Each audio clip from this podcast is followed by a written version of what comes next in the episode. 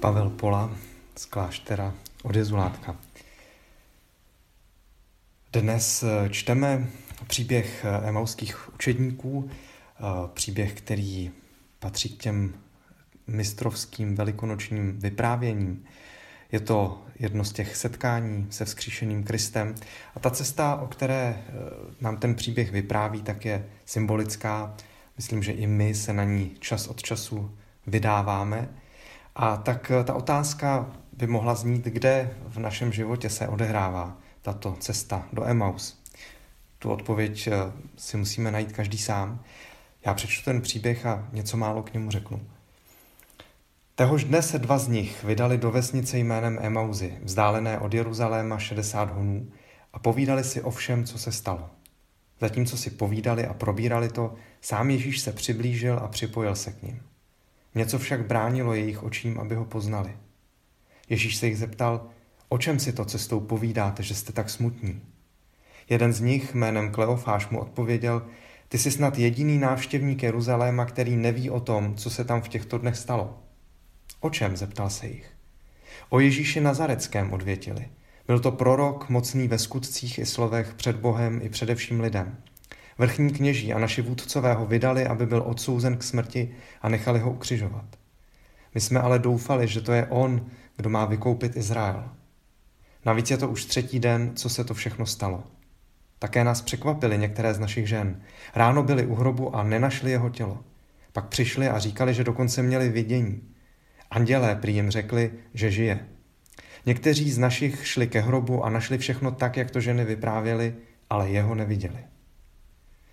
Tehdy jim řekl, jak jste nechápaví, jak je vám zatěžko věřit všemu, co pověděli proroci.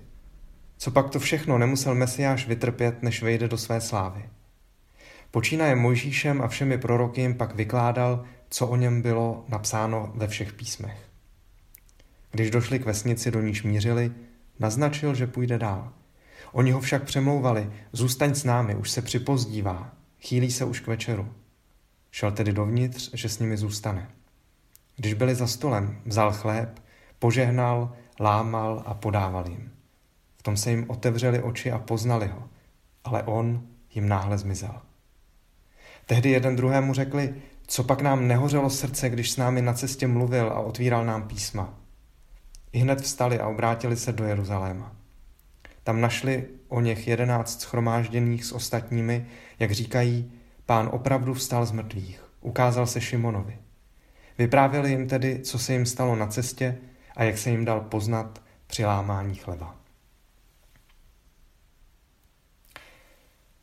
Ta cesta těch dvou učedníků, myslím, že by bylo možné ji označit jako cestu zklamání, cestu ztráty naděje. Oni říkají, doufali jsme a nesplnilo se nám to, v co jsme doufali.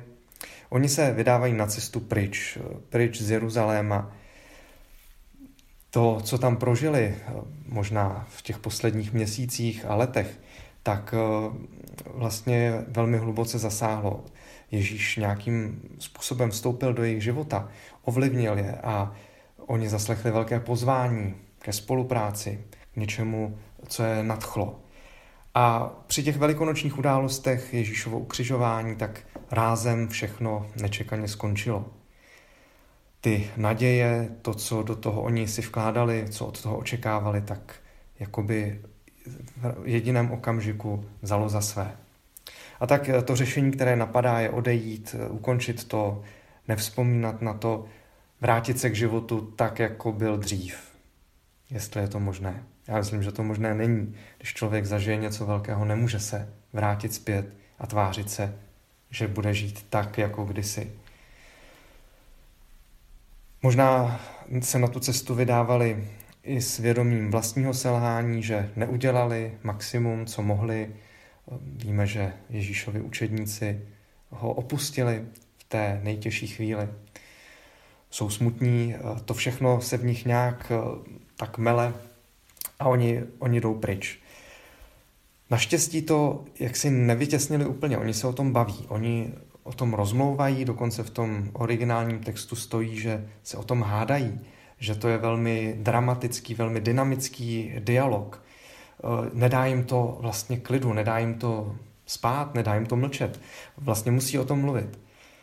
A v tuto chvíli se k té jejich cestě připojuje neznámý poutník, Ježíš jako poutník, který um, přijme jejich tempo, který se k ním přidá uh, a začne se zajímat o to, o čem se baví, uh, o, o to, co prožívají, ptá se jich, vlastně se jakoby velmi nenásilným způsobem jim připlete do cesty.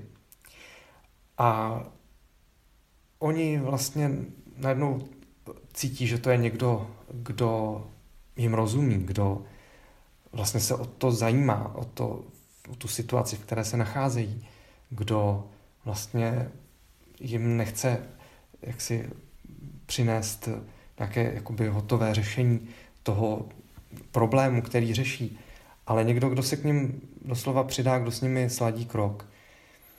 A ukazuje se v tom rozhovoru, který, který s nimi Ježíš začne, že oni mají spoustu informací. Oni vědí všechno, co se stalo, vlastně mají dokonce správné informace o tom, že Ježíš byl ukřižován, o tom, co se stalo u hrobu, o, o tom, co říkali andělé, o tom, co dosvědčili ti ostatní.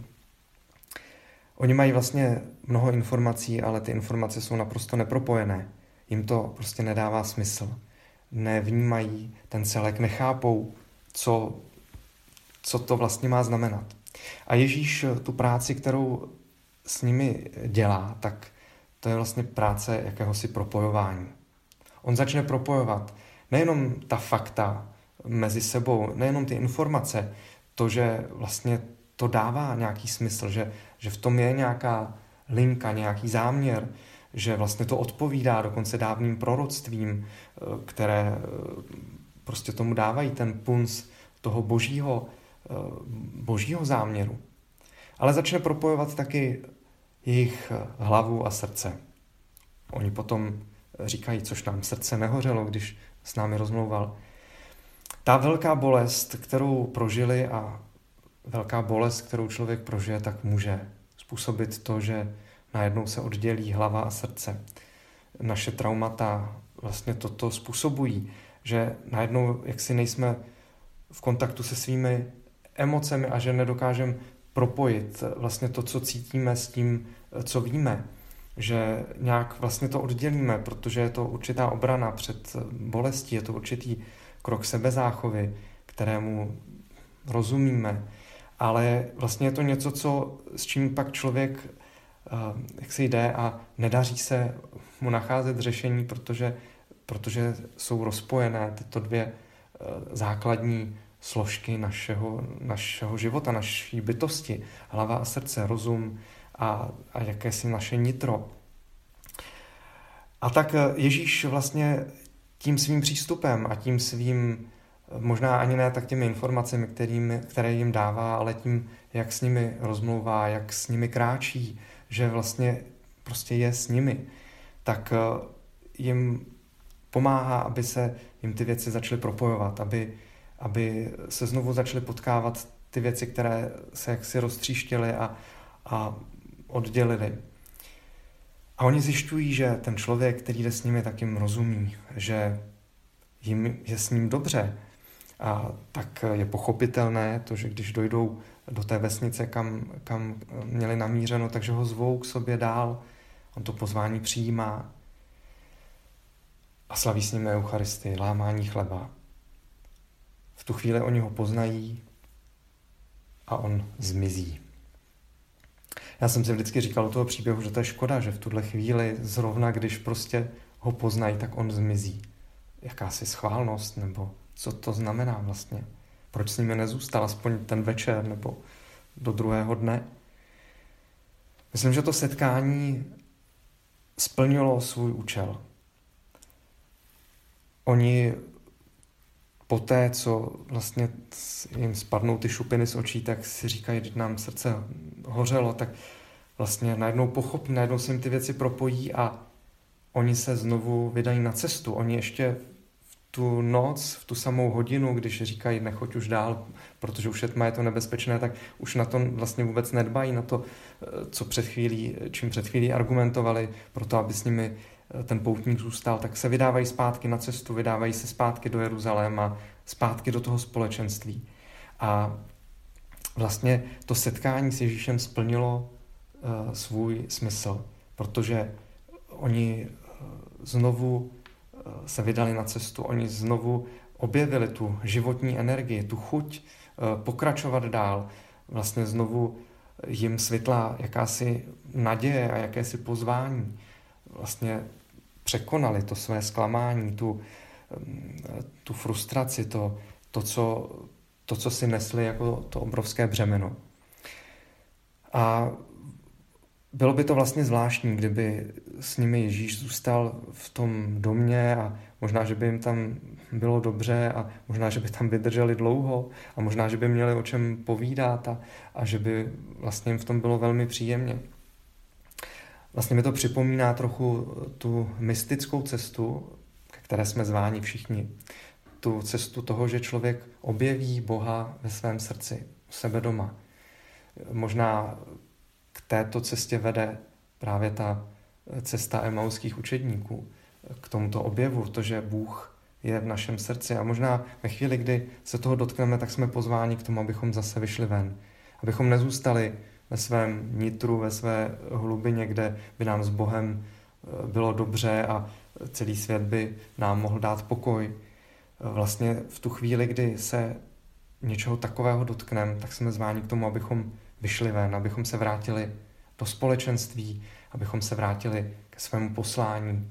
Je to jakýsi impuls k tomu, abychom obnovili to, tu naši cestu, tu naši cestu, na kterou jsme Bohem pozváni a která, kterou nemůže vlastně eh, nic eh, přerušit, nic zastavit. Tak kež eh, na těch našich emauských cestách můžeme potkávat poutníky, kteří nám přizpůsobí krok a kteří s námi půjdou kus cesty, kteří nám doslova eh, zpřítomní Boha a dají porozumět eh, našemu životu. Podcast u Ambonu pro vás připravuje Fortna. U Ambonu se střídají Ladislav Herián, Pavel Pola, Josef Prokeš, Petr Glogar, Tomáš Roule a Petr Vacík.